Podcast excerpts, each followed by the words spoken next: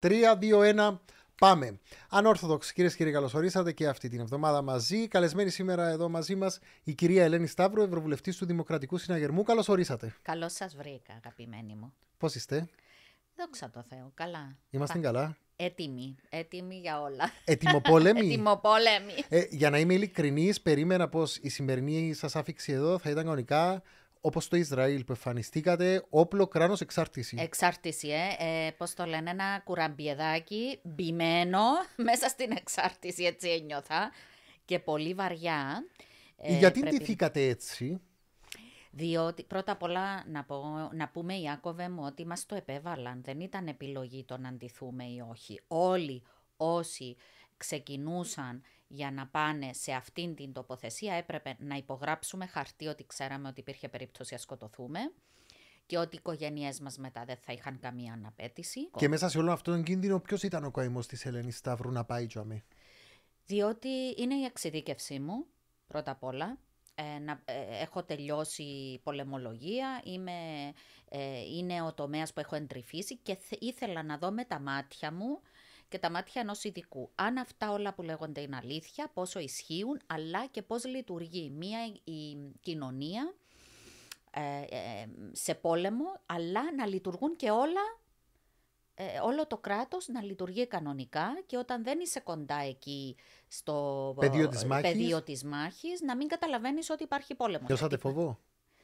Εντάξει, φοβάσαι λίγο, γιατί λες ότι μπορεί να αυτή τη στιγμή να χτυπηθώ. Πρέπει να τρέξεις, να προλάβεις, να μπεις στο καταφύγιο μέσα στο ε, χρόνο, ο οποίος είναι πάρα πολύ μικρός. Δηλαδή, ούτε από ένα λεπτό νομίζω. Ούτε ένα λεπτό. Στη Σντερότ που ήμασταν εμείς είναι 15 δευτερόλεπτα. Μια δύσκολη εμπειρία.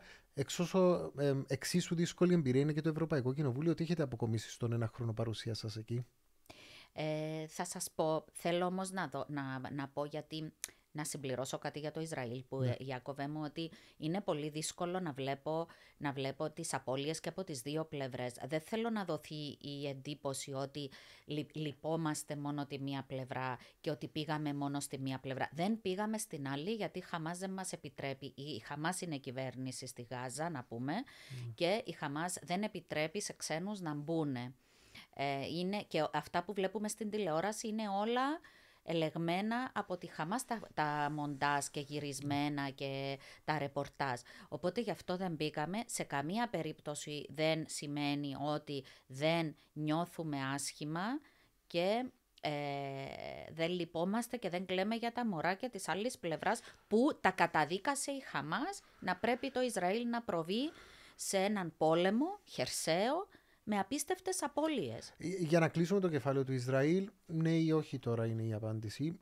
Θεωρείτε ότι κάπου έχασε το μέτρο το Ισραήλ; Σαν ειδικό σε θέματα πολέμου, το θέμα είναι να μην αρχίσει ένας πόλεμος. Είναι εύκολο να τον αρχίσεις. Το δύσκολο είναι να τον τελειώσεις.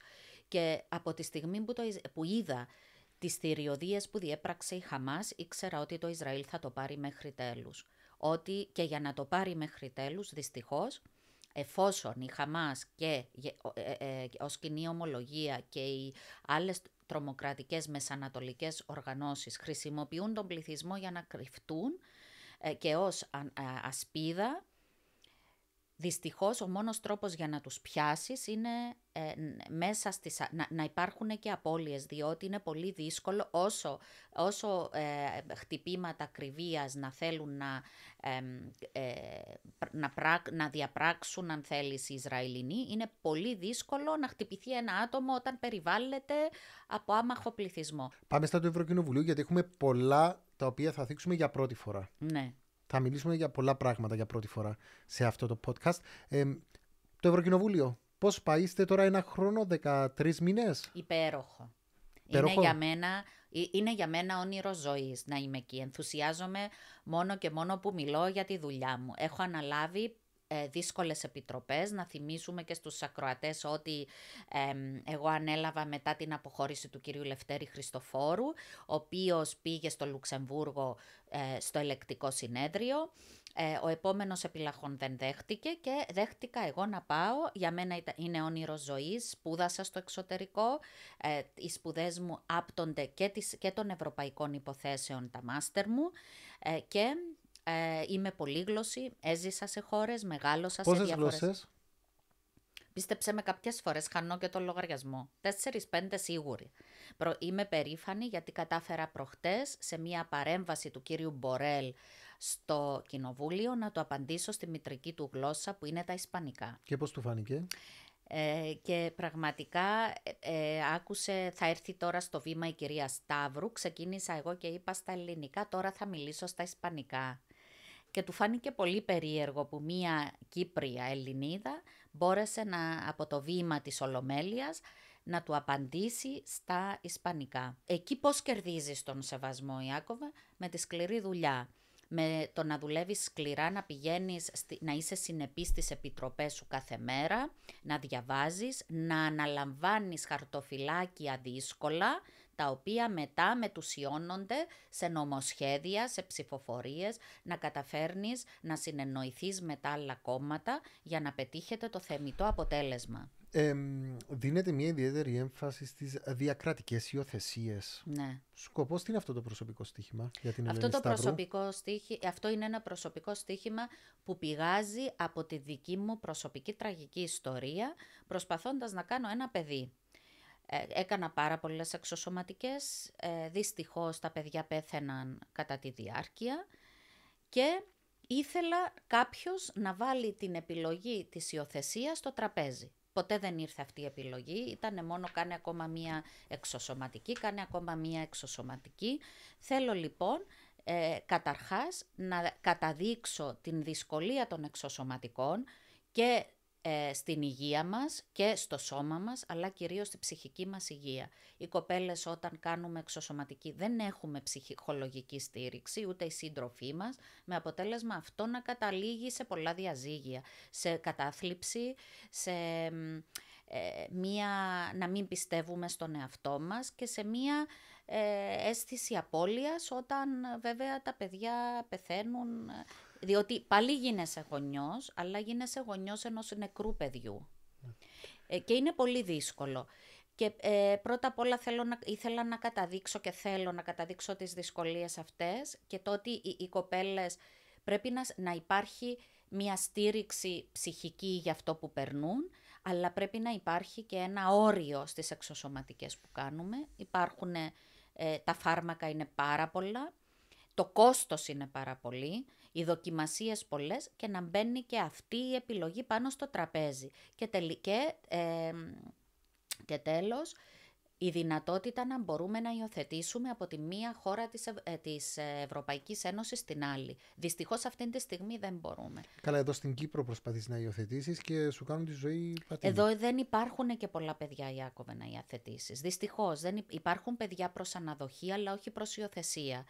Ενώ, παραδείγματος χάρη, εφόσον ανήκουμε στην Ευρωπαϊκή Ένωση, θα έπρεπε να μπορούμε να υιοθετήσουμε, παραδείγματος χάρη από την Ελλάδα, που έχει πάρα πολλά μικρά, ευρε- έχει και βρεφάκια, αλλά και όλες τις ηλικίες σε παιδιά, για να υιοθετήσουμε. Είναι δύσκολο γιατί γιατί πρέπει να εξηγήσουμε και στους ακροατές ότι δεν είναι όλοι οι τομείς της ζωής μας που διέπονται από τις συνθήκες τις ευρωπαϊκές. Κάποια θέματα, όπως είναι το οικογενειακό δίκαιο, στο οποίο εμπίπτουν οι υιοθεσίες, ε, το οικογενειακό δίκαιο περνάει από τα Εθνικά Κοινοβούλια, δηλαδή από τη Βουλή της Κύπρου.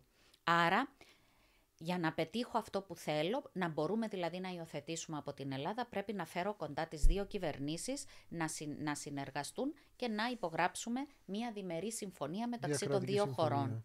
Ναι. Ε, δια, ε, διμερή διακρατική συμφωνία. Τέτοιες συμφωνίες υπάρχουν μόνο με τη Βουλγαρία και τη Ρουμανία αυτή τη στιγμή. Εγώ όμως θέλω να το επεκτείνω στο ότι ένας Κύπριος ο οποίος μπορεί να μην μιλά αγγλικά, μπορεί να μην έχει καλό δικηγόρο, να μην έχει πολλά λεφτά. Εδώ να πούμε ότι και οι εξωσωματικές είναι πανάκριβες, αλλά και, τα, και οι οθεσίες για, να, για να πας εξωτερικό είναι ακριβές. Ενώ Και στην τα πλήστα Ελλάδα... χρήματα, μιλάμε για μαύρα χρήματα κάτω από το τραπέζι, προκειμένου Ε, ένας ακριβώς, άνθρωπος να κάνει αυτόν τον ακριβώς. πόθο του πραγματικότητα. Ενώ στην Ελλάδα ο- μιλάμε τη γλώσσα.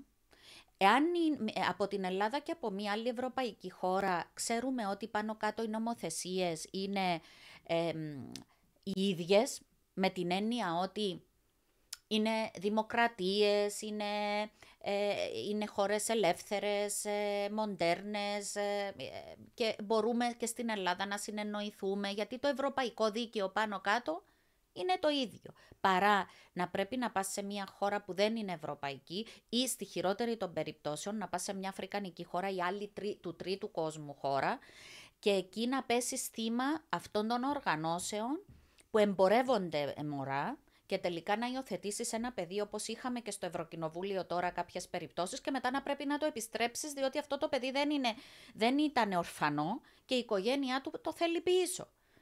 Ναι. Άρα δεν υπάρχουν οι ασφαλιστικές δικλίδες σε όλες τις χώρες για να πας να κάνεις κάτι νόμιμο ναι. Και διαφανές.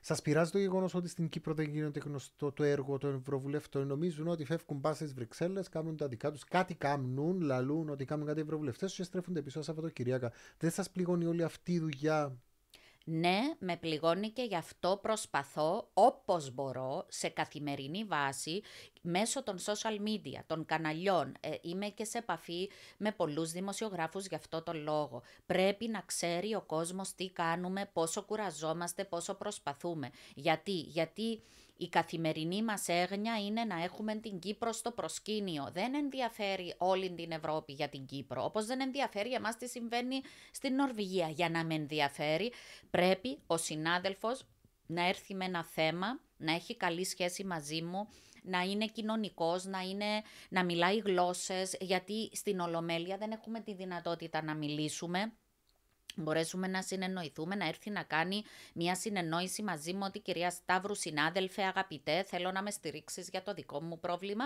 και να του πω και εγώ ναι θα σε στηρίξω και, και έλα και εσύ στήριξε με για την Κύπρο. Για να, να προβάλλουμε το πρόβλημα της χώρας μας ως πρόβλημα εισβολής και κατοχής. Λοιπόν, είμαστε έτοιμοι; Να, μπούμε σε, να μπούμε σε ένα άλλο σε κεφάλαιο. Βαθιά νερά, ε, σε να βαθιά φοβηθώ νερά. δηλαδή, πάλι όχι, να δεν... βάλω εξάρτηση για να... Όχι, όχι, καθόλου, καθόλου, καθόλου. Και γυλαίκο και κράνος. Όχι, ο, όταν είχαμε μιλήσει για να προχωρήσουμε σε αυτό το podcast, σας είχα πει πως εδώ και πάρα πολλά χρόνια ε, ακούγονται πολλά γύρω από το πρόσωπό σας. Καλό θα ήταν, αν θέλατε κι εσείς, να απαντήσετε ε, σε κάποιες ίσως κακεντρέχειες. Αν θέλετε, η άποψη του κόσμου είναι κάτω. Οφείλετε κι εσείς να απαντήσετε σε κάποια ερωτήματα.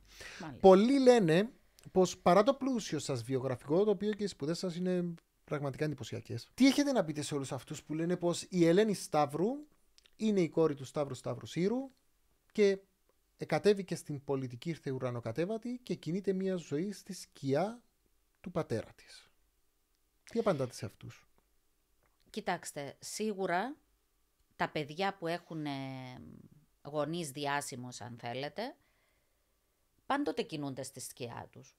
Δηλαδή πάντοτε τους έχουν συνειφασμένους με το, το γονιό. Αυτό που είναι λάθος είναι αυτές οι κακεντρέχειες που δεν αφήνουν τα παιδιά, δεν τους δίνουν μια ευκαιρία έτσι, να, ε, να μιλήσουν για τον εαυτό τους. Όλοι αυτοί που τα λένε δεν με γνωρίζουν.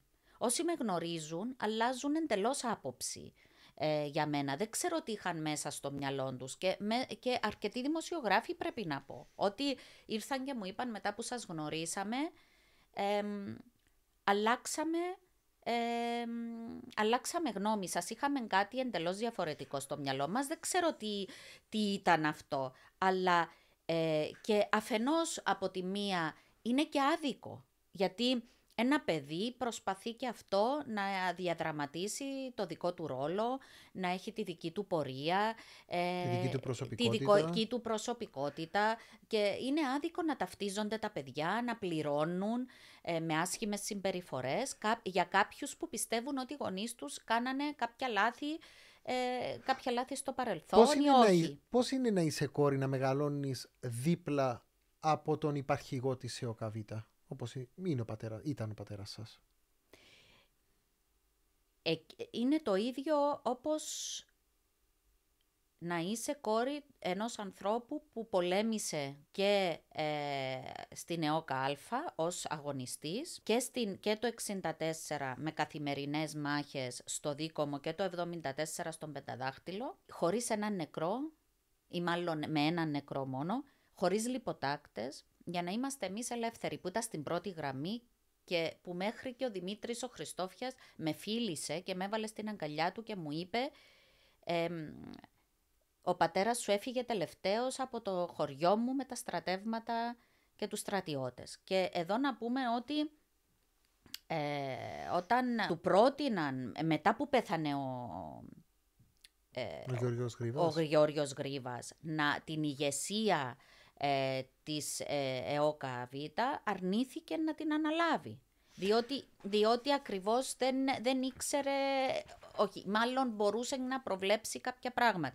Και πιστεύω ότι θα πρέπει να αυτοί που τέλος πάντων έχουν κάποιες απορίες ή αυτά να μιλήσουν στον ίδιο τον πατέρα μου ε, και θα, θα εκπλαγούν από το πόσα έχει να πει και το πόσα έχει να αποκαλύψει. Και να πούμε επίσης ότι ήταν και ο, πρώτος, ο, ο μοναδικός παρόν στην, ε, στην μυστική συνάντηση που είχε ο Μακάριος με τον Διγενή στην προσπάθειά του ακριβώς να τους φέρει κοντά, να αποτρέψει τα χειρότερα κτλ. Ε, στο πέρασμα των χρόνων δεν είχα ακούσει ε, μία συνέντευξη του πατέρα σας, ωστόσο δεν άκουσα ποτέ. Είναι και ο ίδιος, είναι και ο ίδιος άνθρωπος ο οποίος ε, ήταν ένας, ήταν ένας άψογος πατέρας όταν χάσαμε τη μητέρα μας. Μεγάλωσε δύο κόρες, η μία είναι παγκοσμίως γνωστή γιατρός.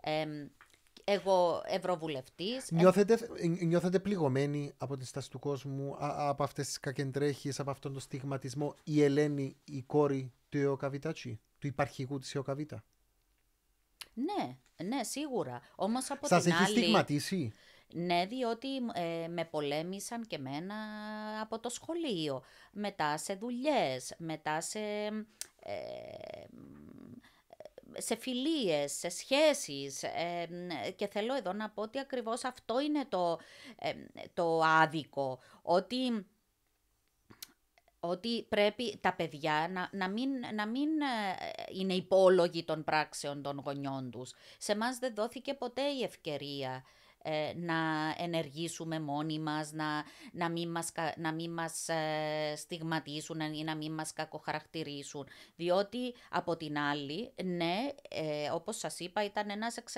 ήταν και είναι ένας εξαιρετικός πατέρας, μας ανάγιωσε που λέμε σωστά, με θρησκεία, πατρίδα, οικογένεια, ε, χωρίς αυτό να σημαίνει ότι δεν είμαστε πολύ πολιτισμικοί άνθρωποι ε, και ε, κατά τη γνώμη του κόσμου ότι δεν θέλουμε τον έναν ή τον άλλον ή ότι είναι φασιστικό το ανάγιωμα κτλ. Και εδώ έχω να πω ε, ότι είμαστε και πολύ μεγάλες θαυμάστριες του πατέρα μας, διότι ακριβώς ουδέποτε δέχτηκε αξιώματα, ουδέποτε ε, υπήρξε πλούσιος λόγω της δράσης του ε, και αντιθέτως ε, πιστεύω ότι ενήργησε πάντοτε σκεπτόμενος το καλό ε, και το καλύτερο που είχε να προσφέρει και την, και την πατρίδα ε, και όπως σας είπα δε, του προσάπτουν και πάρα πολλά πράγματα στα οποία καλό θα ήταν να τον καλέσουν να τα ξεκαθαρίσει ότι αρνήθηκε να αναλάβει την ηγεσία της ε, ΕΟΚΑΒΙΤΑ ως Δεν τα ξεκαθάρισε τόσα χρόνια. Γιατί δεν τα ξεκαθάρισε ο ίδιος της Χούντας; Για ποιο λόγο δεν τα ξεκαθάρισε ο ίδιος τόσα χρόνια τουλάχιστον τα παιδιά του να μην έχουν να τους προσάψουν Δεν ξέρω το λόγο, δεν του δόθηκε η ευκαιρία. Νομίζω ε, θα ήταν καλό όμως να, τους, ε, να τον καλέσουν για να τα ξεκαθαρίσει. Γιατί εντάξει τώρα να ξεκινήσω εγώ να τα, να τα απαριθμώ εδώ νομίζω δεν είναι Όχι, όχι, δεν χρειάζεται και δεν είσαστε εσεί υπόλογοι για αυτά που ναι. έχουν γίνει. Πάντως, ε, όλοι λένε πώ, εάν ο Σταύρος Σταύρος Ήρωο έμενε στην ΕΟΚΑ, την πρώτη, σήμερα θα ήταν ένας άνθρωπος που θα είχε εκτίμηση και σεβασμού από την πλειοψηφία του κόσμου, όπως εξάλλου και όλοι οι αγωνιστές της ΕΟΚΑ. Επέλεξε να ακολουθήσει και την πορεία μετά στην ΕΟΚΑ Β. Ε, μα αυτό είναι ότι δεν την, δεν την ακολούθη. Δεν δέχτηκε ναι, ούτε να την, Ήταν υπαρχηγός να την υπηρετήσει. Επιγρύβα.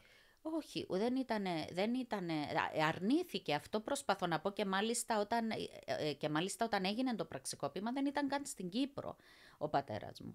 Αλλά, Πού βρισκόταν; Ε, βρισκόταν Ελλάδα. Αλλά ε, ακριβώς αυτό θέλω να πω, ότι κάποια πράγματα ο κόσμος τα πιστεύει. Και πρέπει να σας πω και το άλλο, ότι όπου πάω έρχονται στρατιώτες του κλαμμένοι ότι τους έφερε πίσω σοους και αυλαβείς και χε, ε, ακριβώς ο κόσμος, δεν ξέρω, κάποιοι πιστεύουν ότι δεν χαίρει εκτίμησης, αλλά πρέπει να σας πω ότι χαίρει απίστευτα μεγάλης ε, ε, ε, ε εκτίμησης. Πόσα Ήτανε χρόνια είστε στην πολιτική; Ε, από το 2016. Από το 2016. Πέρασαν 8 χρόνια. 7-8 χρόνια. Γιατί πρώτη φορά μιλάτε γι' αυτό; Γιατί πρώτη φορά σας ρώτησαν, δεν σας ρώτησαν ποτέ ξανά γι' αυτό; Είναι κάτι για το οποίο αποφεύγατε να μιλήσετε για τους δικούς σας λόγους. Νομίζω ότι ποτέ δεν με ρώτησαν. Απλά μου κάναν επίθεση. Καθόμασταν σε ένα πάνελ από τα, και από τα άλλα κόμματα αρχίζαν την προσωπική επίθεση για τον πατέρα μου, ε, μην αφήνοντάς με να απαντήσω, ε, ούτε για την ε, πορεία τη δική μου, ούτε για το δικό μου το... Την προσωπικότητα. Την προσωπικότητα και για το, το τι έπραξα και στα, ε, και στα ε, πώς το λένε, και, και στη, ως βουλευτής, αλλά και ως, ευρωβουλε, ε, ως υποψήφια ευρωβουλευτής και τώρα ως ευρωβουλευτής. Και είναι κρίμα αυτό το πράγμα και είναι και άδικο. Και ξέρετε, θεωρώ ότι ήταν και κάπως, ήταν η ευθύνη και των δημοσιογράφων εκεί να βάλουν μία τάξη ε, σε ένα πάνελ. Δεν, δεν επιτρέπεται τέτοιο, τέτοια επίθεση σε, στο παιδί κάποιου; Δεν νιώσατε προστασία δηλαδή από τα μέσα; Δεν νιώσα προστασία από τα μέσα. Ε, είμαστε όλοι ίσοι και αξίζουμε αυτής, αυτού του σεβασμού όταν, ε, όταν προσερχόμαστε σε ένα πάνελ. Πρέπει να υπάρχει και να, να μπαίνει και μία τάξη όταν κάποιος παρεκτρέπεται. Ε, δεν, μπορεί, δεν μπορεί λόγω της ε, της, του λαϊκισμού και επειδή τα κόμματα τα άλλα θέλουν να λαϊκίσουν και να συσπυρώσουν και να κάνουν να βρίσκουν ένα θύμα στο πάνελ. Θα μου πεις γιατί δεν απαντάς, μα δεν σου δίνεται η ευκαιρία όταν, όταν είσαι υπό επίθεση. Ευχαριστώ που, που απαντήσατε σε αυτές τις ερωτήσεις. Έχουμε πολλά άλλα να πούμε. Πώς βλέπετε τα πράγματα στην Κύπρο τώρα; Πάμε καλά ή δεν πάμε καλά; Εντάξει, κοιτάξτε να δείτε. Αυτή τη στιγμή ε, γίνονται και σε ευρωπαϊκό επίπεδο, το οποίο επηρεάζει και την Κύπρο, δύο πόλεμοι. Την οποία και ο πόλεμος στην Ουκρανία, ο πόλεμος στο Ισραήλ, που η Ευρωπαϊκή Ένωση και έχουμε επομιστεί, τουλάχιστον οικονομικά. Αυτό έχει για αντίκτυπο στην Κύπρο. Για τα εντός μας ήθελα να Εντάξει, για τα εντός μας. Εντάξει, πιστεύω πάμε καλά. Ε, βλέπω ένα, ε, ε, δυσκολίες στον οικονομικό τομέα, στην οικονομία. Ε, ανεβήκαν τα επιτόκια, πληθωρισμός, ε, ε, ενεργειακή ακρίβεια. Έχουμε ε, τις εκλογές που έρχονται, δημοτικές, ευρωεκλογές, πολυεκλογές, πολυεκλογές, πολυεκλογές. θέλω να παρακαλέσω τον κόσμο να μας ψηφίσει. να σας ε, okay, να πάει να ψηφίσει. Να πάει να, ψηφίσει, συγγνώμη, όχι να μας ψηφίσει, να προσέλθει στην κάλπη. Ε, Μιλώντας για κάλπη, ήσασταν από τα στελέχη του Δημοκρατικού Συναγερμού που σταθήκατε στο πλευρό του Αβέροφ Νεοφύτου. Στην πορεία όμως, στο δεύτερο γύρο, ψηφίσατε Νίκο Χριστοδουλίδη. Πώς τον αξιολογείτε μέχρι σήμερα, μέχρι σήμερα πορεία του.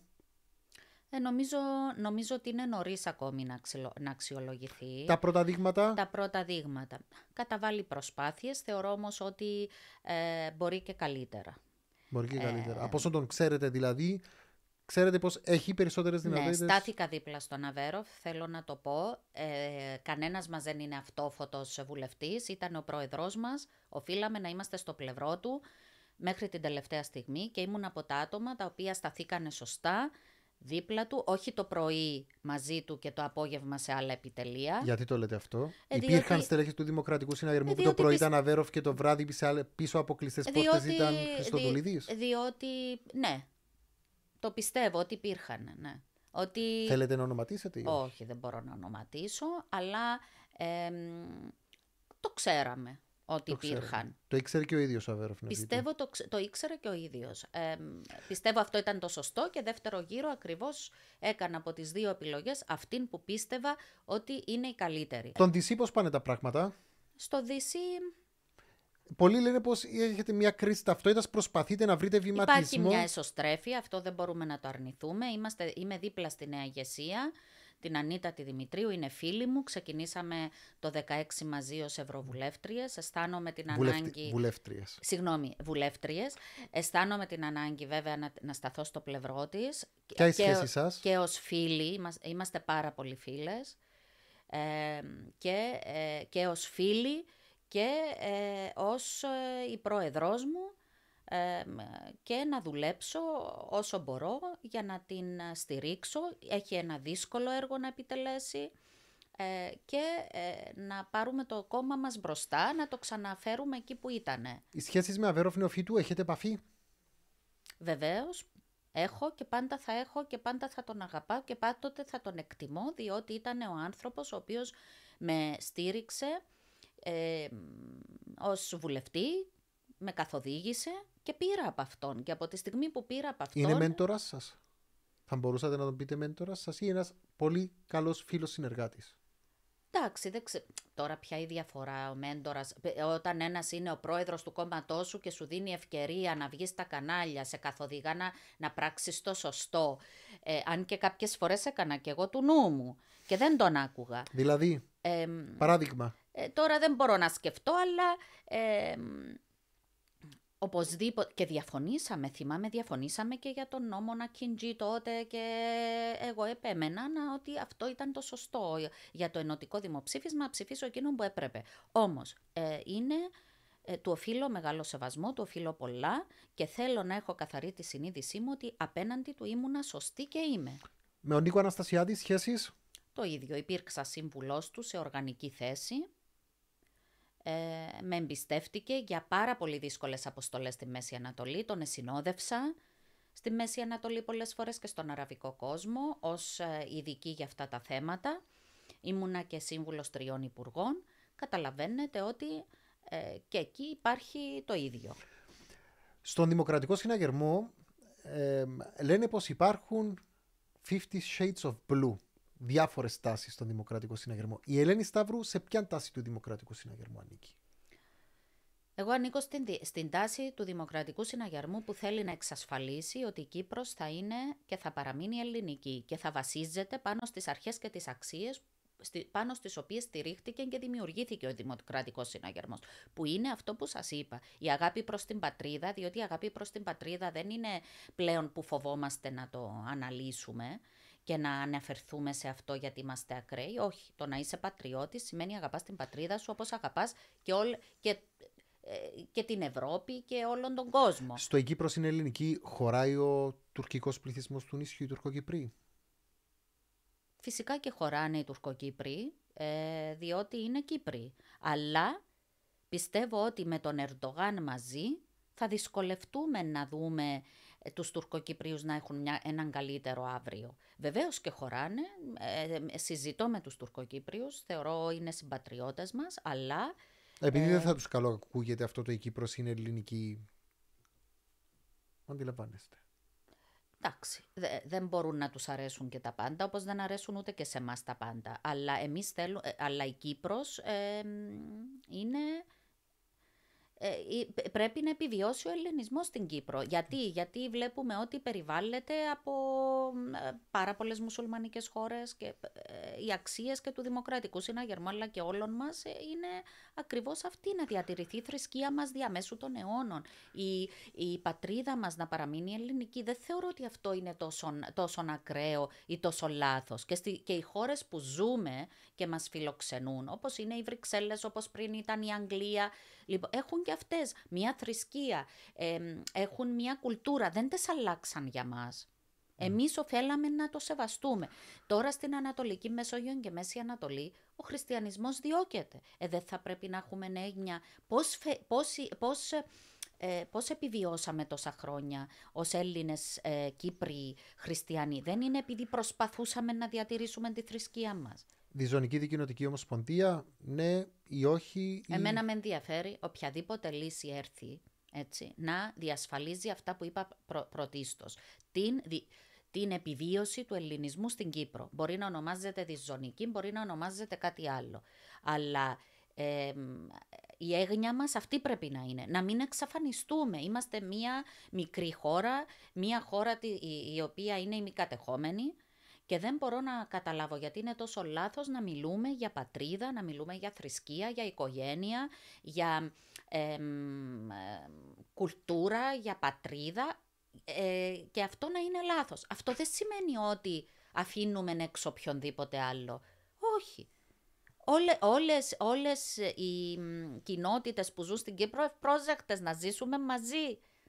Δεν έχει, δεν έχει ε, πρόβλημα ε, και δεν μπορώ να καταλάβω γιατί είναι τόσο ακραίο να μιλούμε σήμερα παραδείγματος χάρη για θρησκεία. Γιατί δεν είναι στη θρησκεία μας, δεν είναι στο Χριστό που γυρίζουμε όλοι όταν τα πράγματα στη ζωή μας ε, στη ζωή μας δυσκολεύουν και πιστεύουμε ότι κανένας άνθρωπος δεν μπορεί να μας βοηθήσει. Κλείνοντας, επειδή μας πιέζει ο χρόνος, έχουμε 2023 σήμερα. Το 2053 ο ιστορικός του μέλλοντος, ο πολιτικός ερευνητής, οι ερευνητές, οι ιστορικοί, τι θα θέλατε να γράφουν για την Ελένη Σταύρου, ποιο είναι το στίγμα που θέλετε να αφήσετε στην πολιτική σας πορεία και να πούν η Ελένη Σταύρου έκανε αυτό, αυτό και αυτό. Θέλω να πούν ότι, θέλω να γράφουν ότι η Ελένη Σταύρου υπήρξε μια οραματίστρια, αγωνίστρια για την πατρίδα της στο πεδίο της Ευρώπης, ακτιβίστρια για τα ανθρώπινα δικαιώματα, τις μειονότητες όλων, ε, όλου του είδους τις μειονότητες και τις αδυνάτους.